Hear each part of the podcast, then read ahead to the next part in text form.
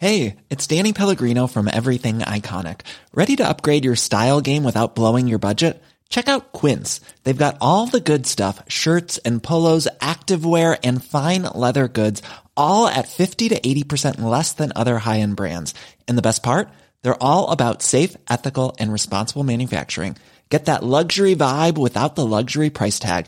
Hit up quince.com slash upgrade for free shipping and 365 day returns on your next order. That's quince.com slash upgrade.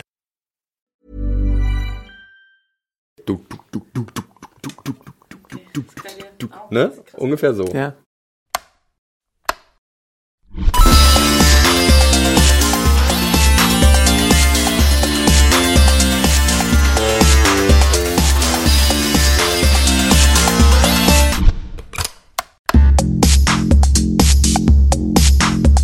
Hallo, hallo, hallo, liebe Freunde und herzlich willkommen in der Nerdstube. Mein Name ist Felix und an meiner Seite ist mein geschätzter Kollege Adam. Hallo. Und uns obliegt die große Ehre, euch heute hier willkommen zu heißen in dem ein. neuen Format von serienjunkies.de in der Nerdstube.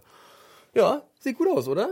Ein schönes Set mit viel Nerdkram. Gefällt mir persönlich sehr gut. Und es passt auch perfekt zu dem Zeug, was wir hier machen wollen. ne? Die Nerdstube ist was von Nerds, für Nerds. Und wir sprechen über alle möglichen Themen. Wir haben Serien, Filme, Comics, Games, Spielzeug? Spielzeug, äh, Tütensuppen. Das volle Programm. Alles, was das Nerdherz begehrt, ist genau hier. Ich glaube, es gibt auch Tütensuppen-Nerds. Oder. Cornflakes-Nerds. Cornflakes Nerds. Auch eine gute Idee. Äh, und wir werden einfach hier in, unserem, in unserer kleinen, gemütlichen Nerdstube über die ganzen Sachen reden und haben uns da viele tolle Sachen für euch ausgedacht und hoffen, dass ihr damit eine Menge Spaß haben werdet. Äh, was einigen vielleicht schon aufgefallen ist, ist, dass wir nicht mehr wirklich live sind. Ne? Bei Twitch gerade. Äh, wir haben das hier alles schön äh, fake live aufgenommen, äh, was uns natürlich ganz neue Möglichkeiten gibt. Ne? Zum Beispiel. Äh, mh.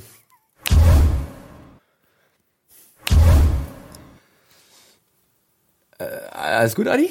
Wo war ich? Wo hast du mich hingebracht? Hä? Wo ist meine Frau?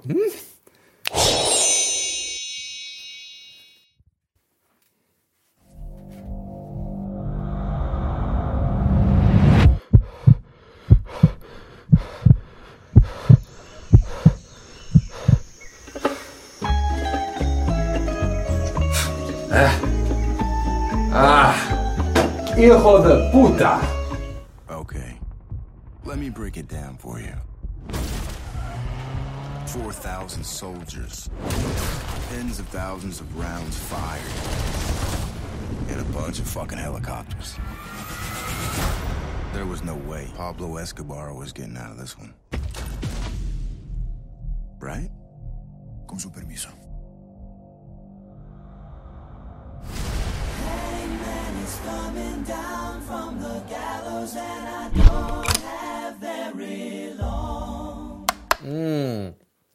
Wenn das mal nicht Tequila aus dem Strohhalm ist. Mm, wie köstlich. Ah, da seid ihr ja wieder. Willkommen zurück äh, hier in der Nerdstube, wo wir über unser allererstes Serienthema sprechen. Und dazu habe ich mir die liebe Lenker ins Boot geholt. Und besser gesagt in die wunderbaren vier Wände, die wir hier aufgebaut haben. Und wir sprechen über Narcos, genauer die zweite Staffel. Lenker, äh, wir beide sind eigentlich ziemlich große Fans von Narcos, auch schon von der ersten Auf Staffel gewesen. Es gab so ein paar Schönheitsfehler, ein paar Problemchen. Aber du hast dich sehr gefreut auf die zweite Staffel, oder? Die jetzt seit dem 2. September bei Netflix verfügbar ist.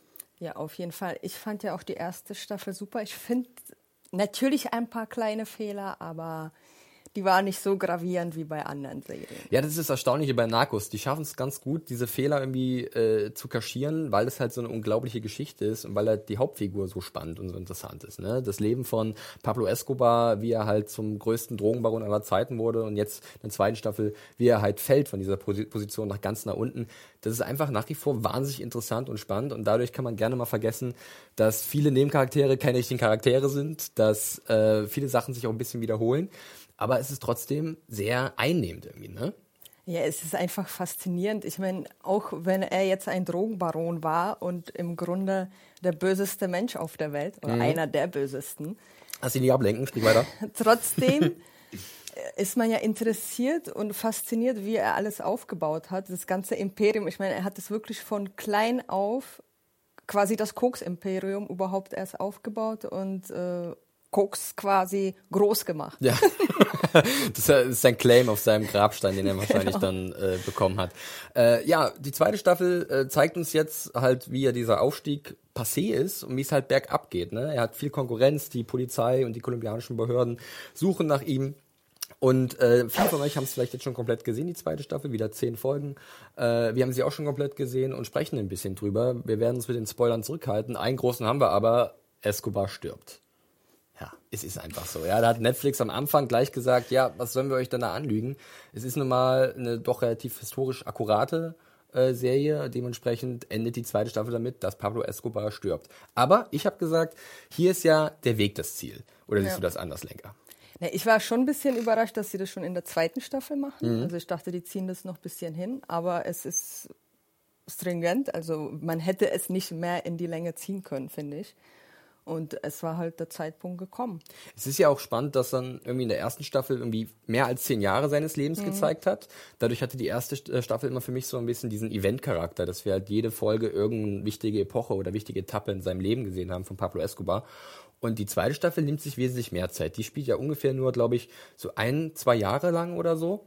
Ich glaube, 16 Monate haben Genau. die am Anfang gesagt. Richtig. Und äh, da merkt man gleich, dass sich ein bisschen was verändert, was mir gut gefallen hat, denn die Macher nehmen sich mehr Zeit. Also du merkst es gerade auch in der ersten Staffelhälfte, finde ich zumindest, dass halt viele Charaktere mal ein bisschen mehr zum Spielen kommen. Es ist nicht mehr Ja. so diese Greatest Hits in Anführungszeichen im Leben von Pablo Escobar, auch wenn die nicht besonders great waren, weil wir dürfen nicht vergessen, er war ein Monster, er war ein Mörder, äh, war einer, der viele Menschen hat umbringen lassen.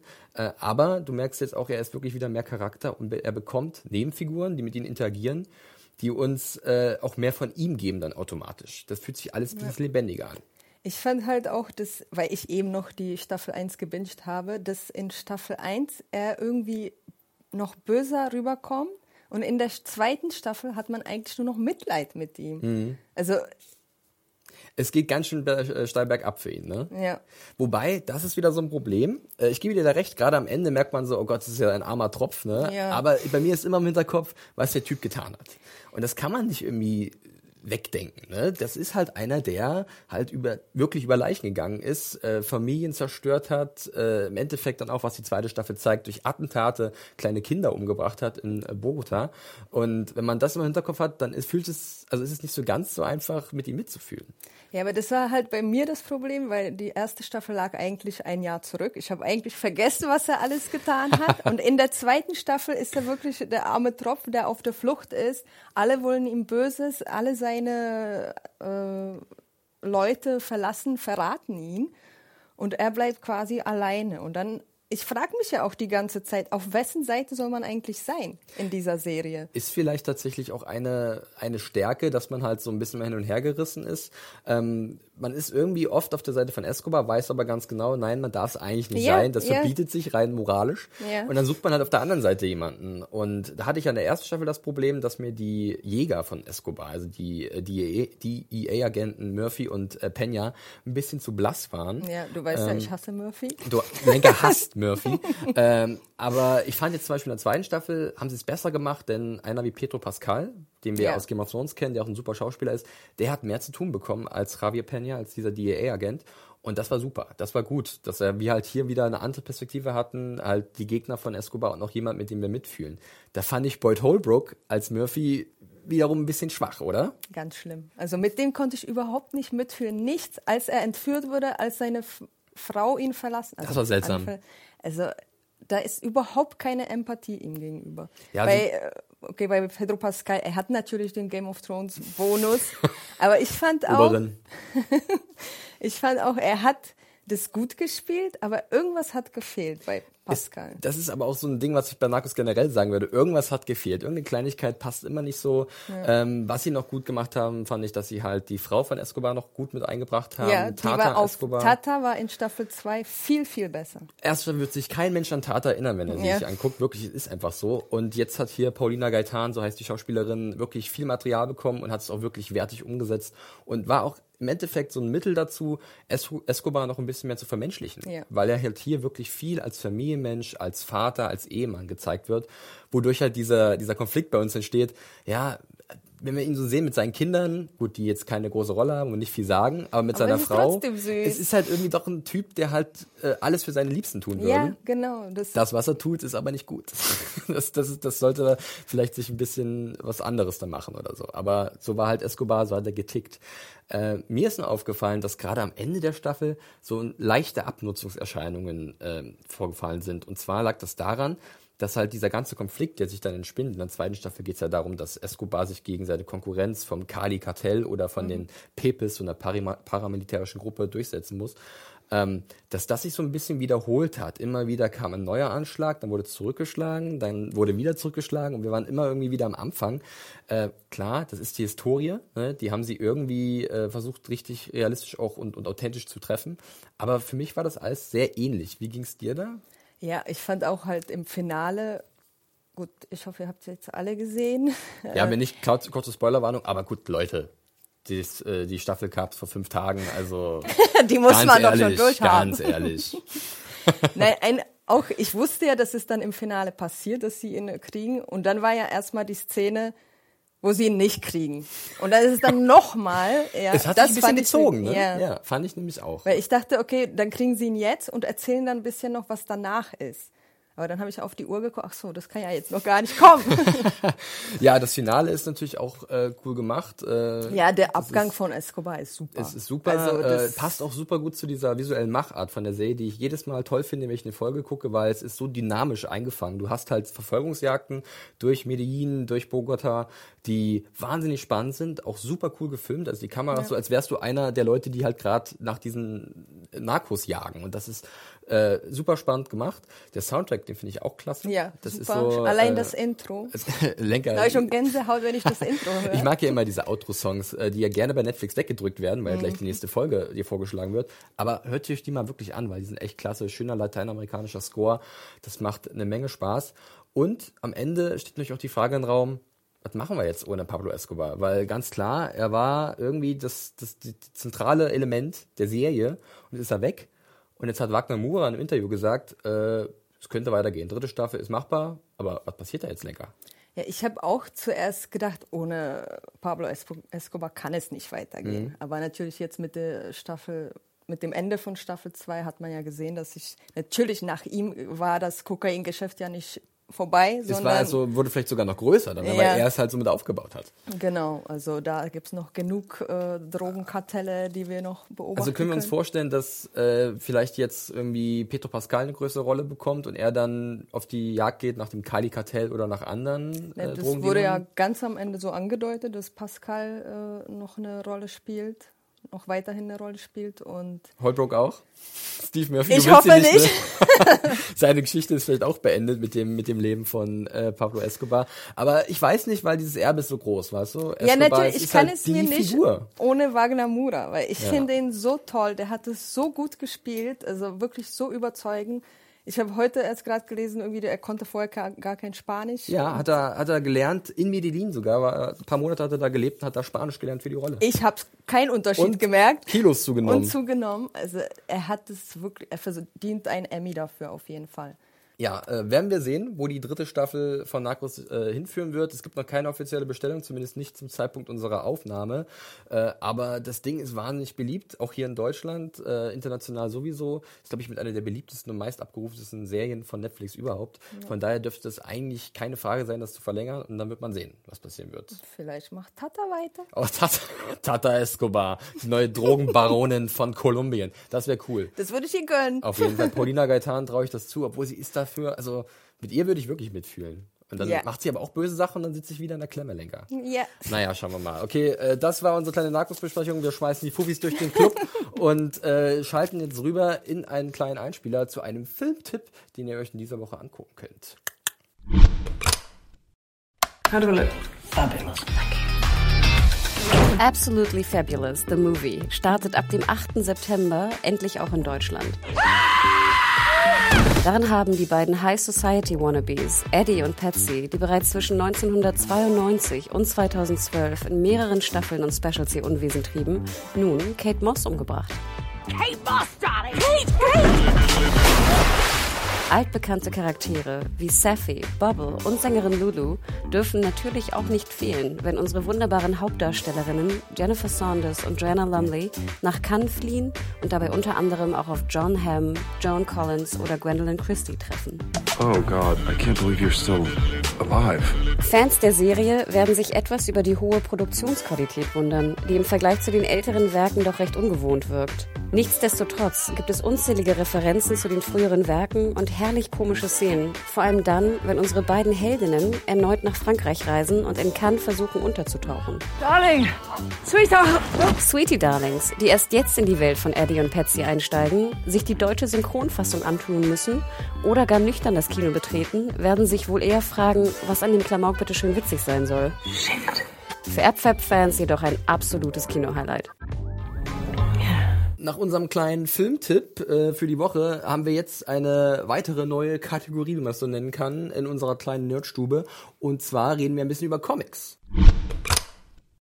Adam, du bist unser ausgewiesener Comic-Experte in der Serienjunkies-Redaktion und du hast uns was Tolles mitgebracht und zwar Flashpoint. Ja. Was ist Flashpoint? Flashpoint ist der Comic, den ihr lesen müsst, wenn ihr Flash verfolgt. Wir beide sind ja große Flash-Fans. Du schreibst die Reviews, ich gucke die natürlich auch. Äh, ich schreibe die Arrow-Reviews, die begleitend dazu sind. Äh, und es ist eine fünfteilige... Serienjunkies-Vers. Genau. genau das. Äh, es ist eine fünfteilige Comicserie gewesen, die im Mai 2011 zum ersten Mal von DC veröffentlicht worden ist. Äh, Autor ist Jeff Jones, Zeichner ist Andy Kubert. Jeff Jones kennt man von vielen, vielen, vielen Comicreihen. JSA, JLA, Flash, der hat alles geschrieben, Green Lantern, ganz viel bei DC, auch ein bisschen Avengers. Andy Kubert hat X-Men geschrieben und Wolverine Origins zum Beispiel, 1602, äh, gezeichnet meine ich. 1602 hat er auch gezeichnet von äh, Neil Gaiman. Äh, also das sind schon bekannte Größen im Comic- Comic-Universum und ihr solltet das Comic lesen, weil es ja am 3. Oktober weitergeht mit The Flash, der dritten Staffel. Ähm, und das ist die Grundlage für diese Staffel, zumindest für den Beginn der Staffel.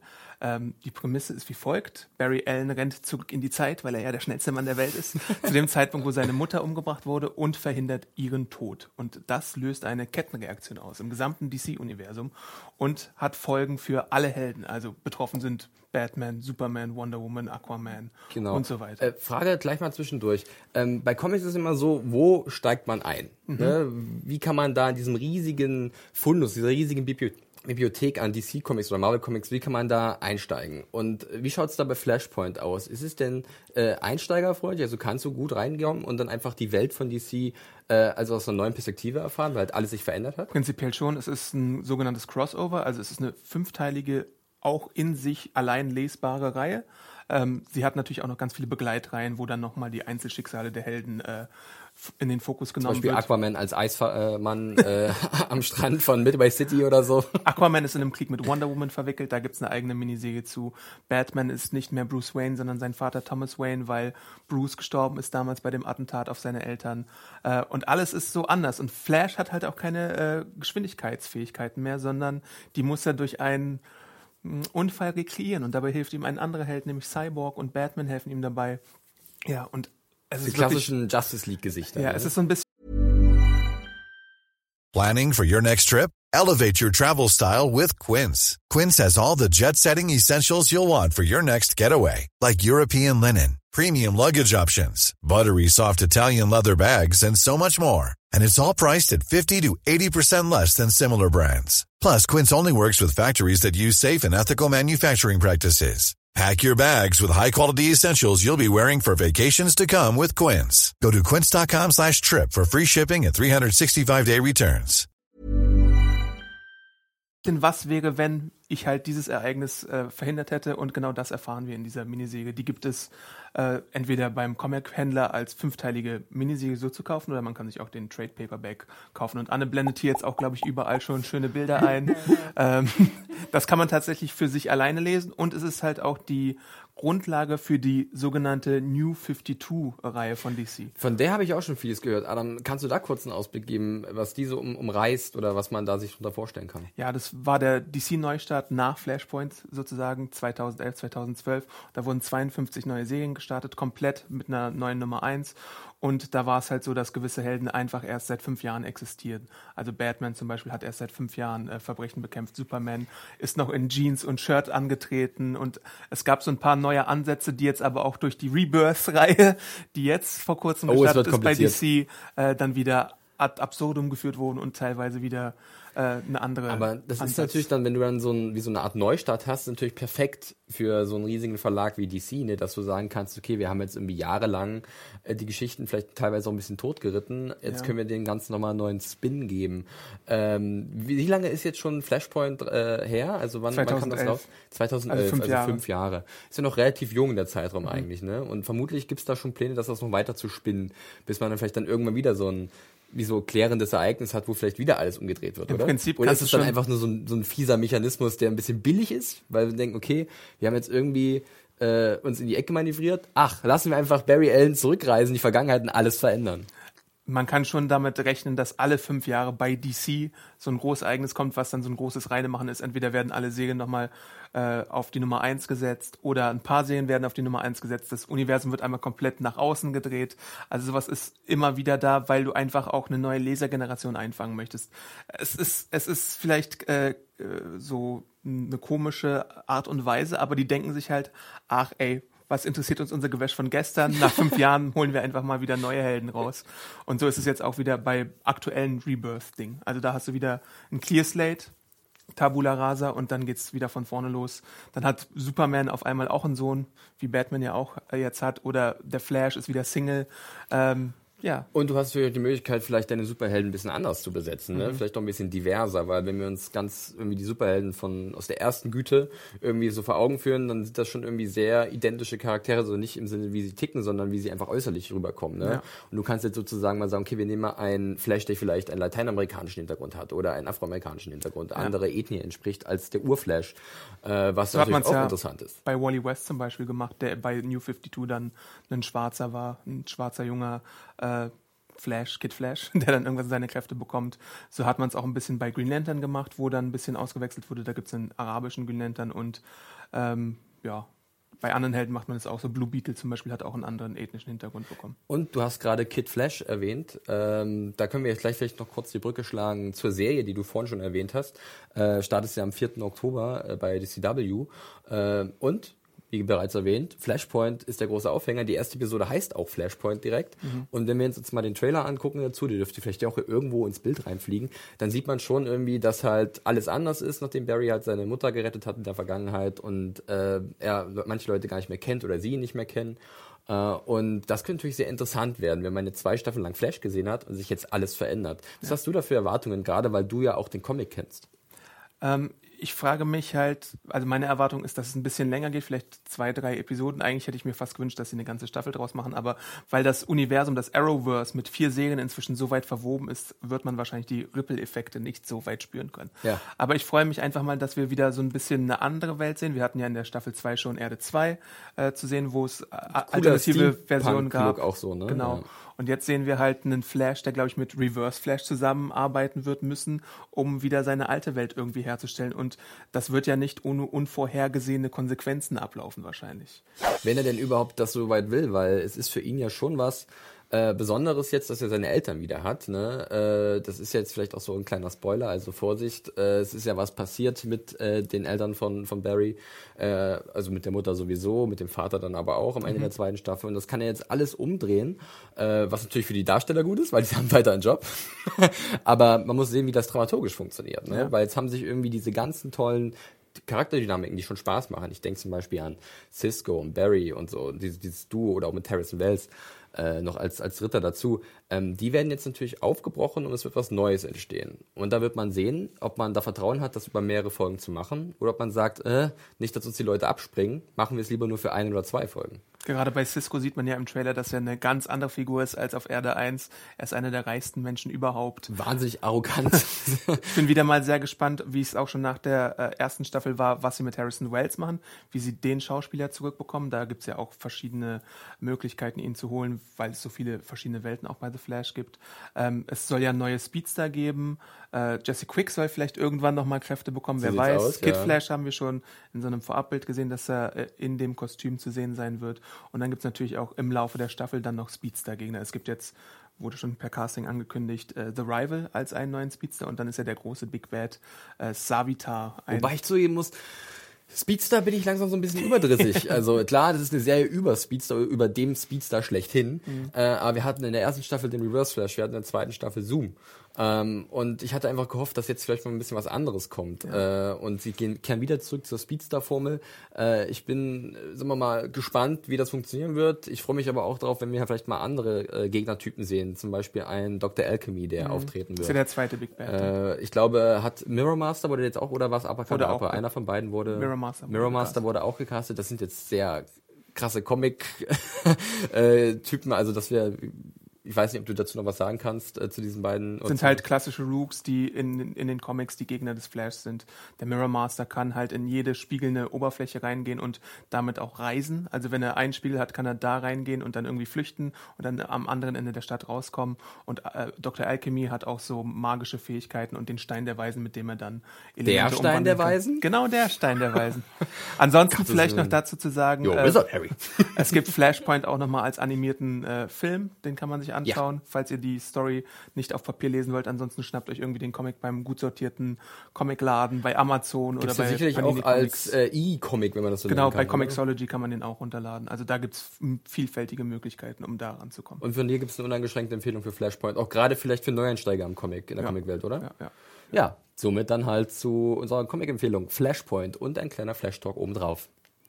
So, Adam, wir haben jetzt das Comic-Thema abgehakt, machen aber gleich weiter mit dem nächsten Thema, denn nachdem wir schon über eine Serie gesprochen haben, nachdem wir was zum Film hatten und nachdem wir jetzt über einen Comic gesprochen haben, kommen wir jetzt zu unserer vierten Superkategorie und zwar Games. Games, äh, da haben Adam und ich uns nämlich die Open Beta von Battlefield 1 angeguckt, ein bisschen reingespielt und das Material dazu, beziehungsweise Ausschnitte, seht ihr jetzt.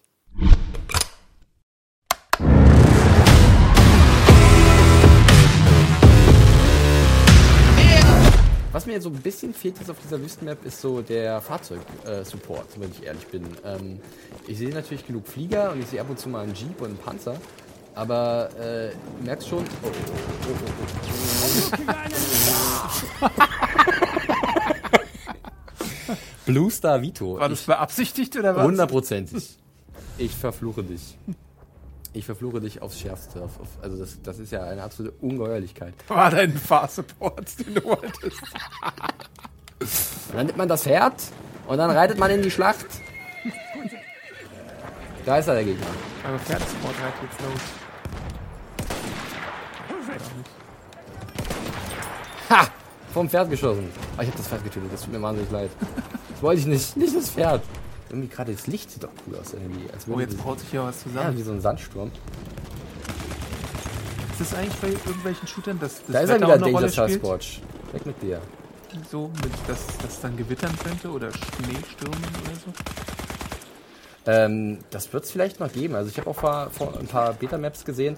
Ähm, da wurde tatsächlich auch die Umgebung zerstört und da ist dann irgendwann ein äh, Zeppelin runtergekommen. ja, aus der Hüfte. Jetzt hast du wieder einen Lauf. Filmi ist gerade am Laufen, ja. Ah, jetzt ah, nicht ah. mehr. Ich will den Punkt haben. Ich will den Punkt haben, bevor ich sterbe. Halfway there, the enemy has the upper hand. We need to push harder. Henning harder? Guck mal hier, das ist jetzt Killing Spree, vier am Stück. Das läuft ganz gut. Was machst du da? Das war der Nahkampf, den wollte ich nicht mal ausprobieren und der hat mich nämlich nicht gesehen. Ähm, du auf ihn und geschossen es hat gut funktioniert. Es hat gut funktioniert. Ja, der war be- beschäftigt mit dem. Das ist unser Bruchpilot da. Und er springt einfach ab. Nein! Ich kann in den Flieger, Adam. Was? Oh. Dogfight! Gucken, wie lange du drin bleibst. Ah! Geh weg! Gib ihm! Ich wurde Ja, rausgeschossen. Typisch Battlefield, würde ich sagen. Ja, das waren ein paar Eindrücke zu unserer Spielsession zu Battlefield 1, der Open Beta, die seit dem 31. August läuft und gerade mal nur noch bis zum 8.9. Und Also der Böhmer hat ein Sucht die direkt runtergeladen. Ich habe ne? sofort runtergeladen und musste spielen, weil ich bin ein alter Battlefield-Fan. Und für alle, die es auch sind, ganz wichtig, äh, am 8.9. endet die Beta schon. Oh. Zumindest ist das so unser Wissensstand zur ähm, Zeitpunkt der Aufnahme. Also nochmal schön ran äh, und runterladen und zocken, denn es macht ordentlich Spaß. Also wir haben jetzt hier nur ein paar Highlights gesehen von uns oder von mir, wie ich es gespielt habe, wie Adam dumme Kommentare abgegeben hat. Äh, das war sehr gut von dir. Danke, Adam. Äh, ihr könnt das komplette Video dann auch bei YouTube demnächst bei uns sehen. Äh, und dann sind auch noch mal ein paar Eindrücke von uns genau äh, festgehalten. Wir werden das versuchen, das mal ganz kurz zusammenzufassen. Ähm, ich habe ja gespielt und kann ich schon mal sagen, äh, es macht echt viel Spaß. Das ist, glaube ich, auch das, was ich am meisten gesagt habe äh, im ganzen Let's Play. Äh, ich hatte es schon erwähnt, ich bin ein alter Battlefield-Fan. Das ging mit 1942 los. Vietnam, Battlefield 2, Battlefield 3. Zwischendurch mal ein paar Dinge ausgelassen. Und bei Battlefield 1 war ich jetzt schon ziemlich gespannt, weil das Setting ist ja auch cool, oder? Ja. Wo bewegen wir uns? Wir sind im Ersten Weltkrieg, wo es so ein paar Spitzhauben gibt oder so. Der alte Fritz ist auf dem Pferd unterwegs. Gibt ein paar Oh, es Zeppeline. Flugzeuge, äh, So Dogfights mit so roten Baronen und so. Panzer. Ja. Äh, wie ihr gesehen habt, wir spielen so eine Art äh, Wüstenmap in der, in der Beta. Leider nur eine Map in Es der gibt nur Beta. eine, ja. Ähm, die ist aber ziemlich cool. Da kann man unter anderem zu Pferde in die Schlacht reiten, was ziemlich war mein ist. Lieblingsteil mit, würde ich fast sagen. Besonders, ich habe mir da äh, interessante Kämpfe geleistet oder geliefert, besser gesagt, mit, mit äh, anderen berittenen äh, Kriegern oder Soldaten. Ähm, das hat auf jeden Fall ordentlich gebockt und ich muss auch zugeben, ähm, ich war mir nicht so sicher, wie das funktioniert, weil ich habe Battlefield immer viel mit äh, Tastatur und äh, Maus durchgespielt. Ich bin ein alter PCler und ein Shooter von der Art funktioniert für mich eigentlich auch nur am PC. Weil Ich brauche diese Tastatur- und Maussteuerung. Jetzt auf dem Controller ist es ein bisschen was anderes. Man kennt halt diese Art Deckungsshooter, wo es relativ einfach ist, auch zu schießen mit dem Controller. Aber so ein richtiger Shooter ist eine kleine Herausforderung für mich gewesen. Äh, hat dann Hast aber du ganz gut, gemacht, muss man ja sagen. Ich finde auch, äh, Außer die eine Runde, die war so ein bisschen noobig. ja, das passiert halt mal, ja. Da war ich vielleicht auch ein bisschen zu gallig. Nee, äh, ich hatte mich dann doch relativ schnell dran gewöhnt und äh, man muss natürlich immer gucken, wo sind die dementsprechenden Tasten, wie ist die Steuerung. Man muss da sich ein bisschen drauf einschießen, äh, im wahrsten Sinne. Auf einschießen, ja. Aber dann, wenn das läuft, dann, äh, dann ist das eigentlich eine ziemlich runde Sache. Und dann hat es auch ganz gut funktioniert. Die Server liefen sehr stabil, als wir gespielt haben, was ja beim Betas immer so eine Sache ist. Es gab am Anfang ein paar Probleme, ähm, was aber normal ist, würde ich sagen, weil wenn alle auf einmal das Spiel spielen wollen, klar, dass da irgendwie mal die Serverräume anfangen zu rauchen. Das ist, glaube ich, ganz normal. Grafikprobleme gab es auch nur so zwei, drei, die wir jetzt beobachten konnten, wo Texturen dann irgendwie so äh, ein bisschen im Bild waren, wo sie nichts zu suchen hatten. Und dann Genau. gab es den Kylo Ren-Effekt, wo dann äh, Sch Schüsse quasi in der Luft Ich war in der Luft festgegangen. Es war, aber das waren halt so kleine Details, die nicht so wahnsinnig störend waren. Vom Spielgefühl war es ziemlich super und du als Beobachter, du hattest ja auch deinen Spaß, gerade Ja. auch von der Grafik, oder? Ich fand die ziemlich cool. Ja. Mir hat am meisten Spaß gemacht, wie du von dem Pferd einmal umgetreten worden bist. Und als der Panzer auf einmal so gezielt ankam und dich dann mitgenommen hat. Weil so sowas erfordert auch ein bisschen Skill, glaube ich. Gegner aber, oder was? Oder Glück. Ja, äh, das wird man sehen, wie sich das dann die Waage halten wird. Äh, ich bin gespannt, wie es abgehen wird auf den Konsolen, weil wie gesagt, Battlefield war für mich immer mehr ein PC-Titel. Äh, aber die Server waren ganz gut besucht. Äh, die beiden Spielmodi, die wir gespielt haben, es gibt Conquest und Rush, waren auch gut besucht. Bei dem einen nimmt man halt normal Punkte ein, bei dem anderen versucht man Punkte zu verteidigen oder oder oder eben anzugreifen, ähm, was dann halt auch ein bisschen auch den Spielfluss beeinflusst. Ne? Rush Ja. dementsprechend ist ein bisschen schneller, Conquest ist ein bisschen taktischer, ist zumindest mal mein Eindruck. Äh, aber beide Modi haben viel Spaß gemacht.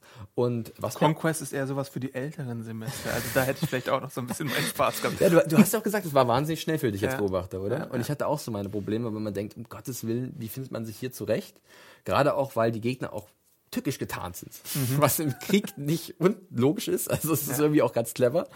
Aber es ist auch eine Herausforderung für mich als Spieler, dann den Gegner auszumachen.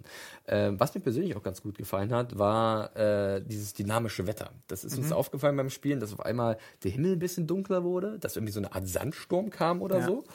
Und äh, das finde ich cool. Ich hoffe, das werden sie dann im Hauptspiel auch mehr machen. Ich hoffe auch auf so Schneestürme oder irgendwie Ich habe gelesen tatsächlich, dass man an manchen Schlachtfeldern gibt es dann so dichte Nebelbänke, wo man halt auch dann weniger Sicht hat, was natürlich auch da diese Kriegsführung beeinflusst. Das finde ich ein cooles Gimmick, genauso wie die zerstörbare Umgebung. Ne? Ähm, ich habe äh, vorher gab es da eine Closed Beta, da hat man äh, eine Map gesehen, da ist irgendwann ein riesiger Zeppelin abgestürzt. Das sah fantastisch Warum hatten aus. wir den Zeppelin nicht? Den haben wir leider nicht in der Open Beta, das ist sehr schade. Das wäre, glaube ich, Adams absoluter Lieblingsmoment gewesen, als alter Zeppelin-Fan.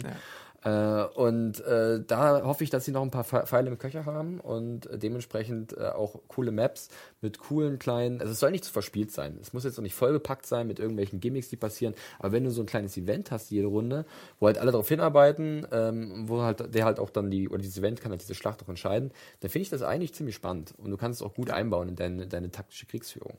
Also das hat auf jeden Fall eine Menge Spaß gemacht. Ähm, Mehr seht ihr natürlich bei uns im Video wo wir ganz viele Klassen ausprobiert haben, Ja. wo wir Alle versucht Klassen, haben, also Die da waren. alle, alle, die da waren, wo wir ein bisschen äh, versucht haben zu erklären, wie das Spiel an sich funktioniert für alle Battlefield-Laien. Äh, bei mir ist es eine Weile her, aber ich habe mich, glaube ich, ganz gut an viele Sachen erinnert. Und äh, ansonsten gibt es von uns jetzt dieser Kurzbesprechung erstmal einen Daumen hoch für die Open Beta. Ich freue mich, wenn das Spiel am, da muss ich spicken, 21. Oktober auf den Markt kommt für PC, PS4, Xbox One. Ich hoffe auf einen Only Zeppelin-Modus, wo man die ganze Zeit nur sich Zeppelin-Dogfights das, liefert. Das könnte die so. Kampagne werden vielleicht, weil es soll ja auch eine Singleplayer-Kampagne geben, äh, die man dann spielen kann. Mal gucken, was sich da ausdenken, weil meine Erinnerung, wenn sie mich nicht trügt, äh, sagt mir, dass die letzten Kampagnen in den Battlefield-Spielen eher nicht so gut waren. Und auch kurz meistens? Äh, nicht, also da muss man schauen, ob sie sich was Cooles ausgedacht haben. Äh, Gerade in dem Setting wäre das natürlich was Nettes, ne? Weil du hast es lang, äh, noch nie wirklich so gehabt, Erster Weltkrieg. Die können sich echt was Nettes ausdenken. Ich freue mich zumindest drauf, wenn es soweit ist. So, das war sie auch schon, die allererste Ausgabe der Nerdstube. Julio. Adam, wie war's? Lief dufte, würde ich sagen. Ich durfte, das ist, das ist das ultimative Urteil von Adam, der mit mir heute hier durch die erste Show geführt hat. Aber äh, wir werden in den nächsten Wochen sicherlich auch andere Gesichter hier sitzen sehen. Wir hatten ja auch schon diese Ausgabe, die gute Lenker, die mir bei Narcos beigestanden ist. Und dann werden wir mal schauen, was in der Zukunft auf euch zukommt mit anderen Redakteuren und Redakteurinnen aus der Serienjunkies-Redaktion, mit tollen Inhalten, lustigen kleinen Formaten, die wir vielleicht zwischendurch mal einspielen werden. Also wir haben dann noch wirklich eine ganze Palette vorbereitet und freuen uns, wenn ihr dann nächste Woche wieder einschaltet und dann vielleicht sogar schon was Neues sehen werdet und wieder dabei seid, wenn es heißt Nerdstube bei Serienjunkies, ne? Mit uns und anderen und generell voll cool. Was hast du gesagt? Voll dufte? Dufte. Daumen hoch. Bis dann, macht's gut. Wir sehen uns nächste Woche. Ciao. Du, Felix, Hm? weißt du jetzt eigentlich, wo meine Frau ist? What the hell? Whoa, whoa, where am I? What in 55 the hell? years. Not bad, Morty. You, you kind of wasted your 30s, though, with that whole bird watching phase. Where- where's my wife? Morty.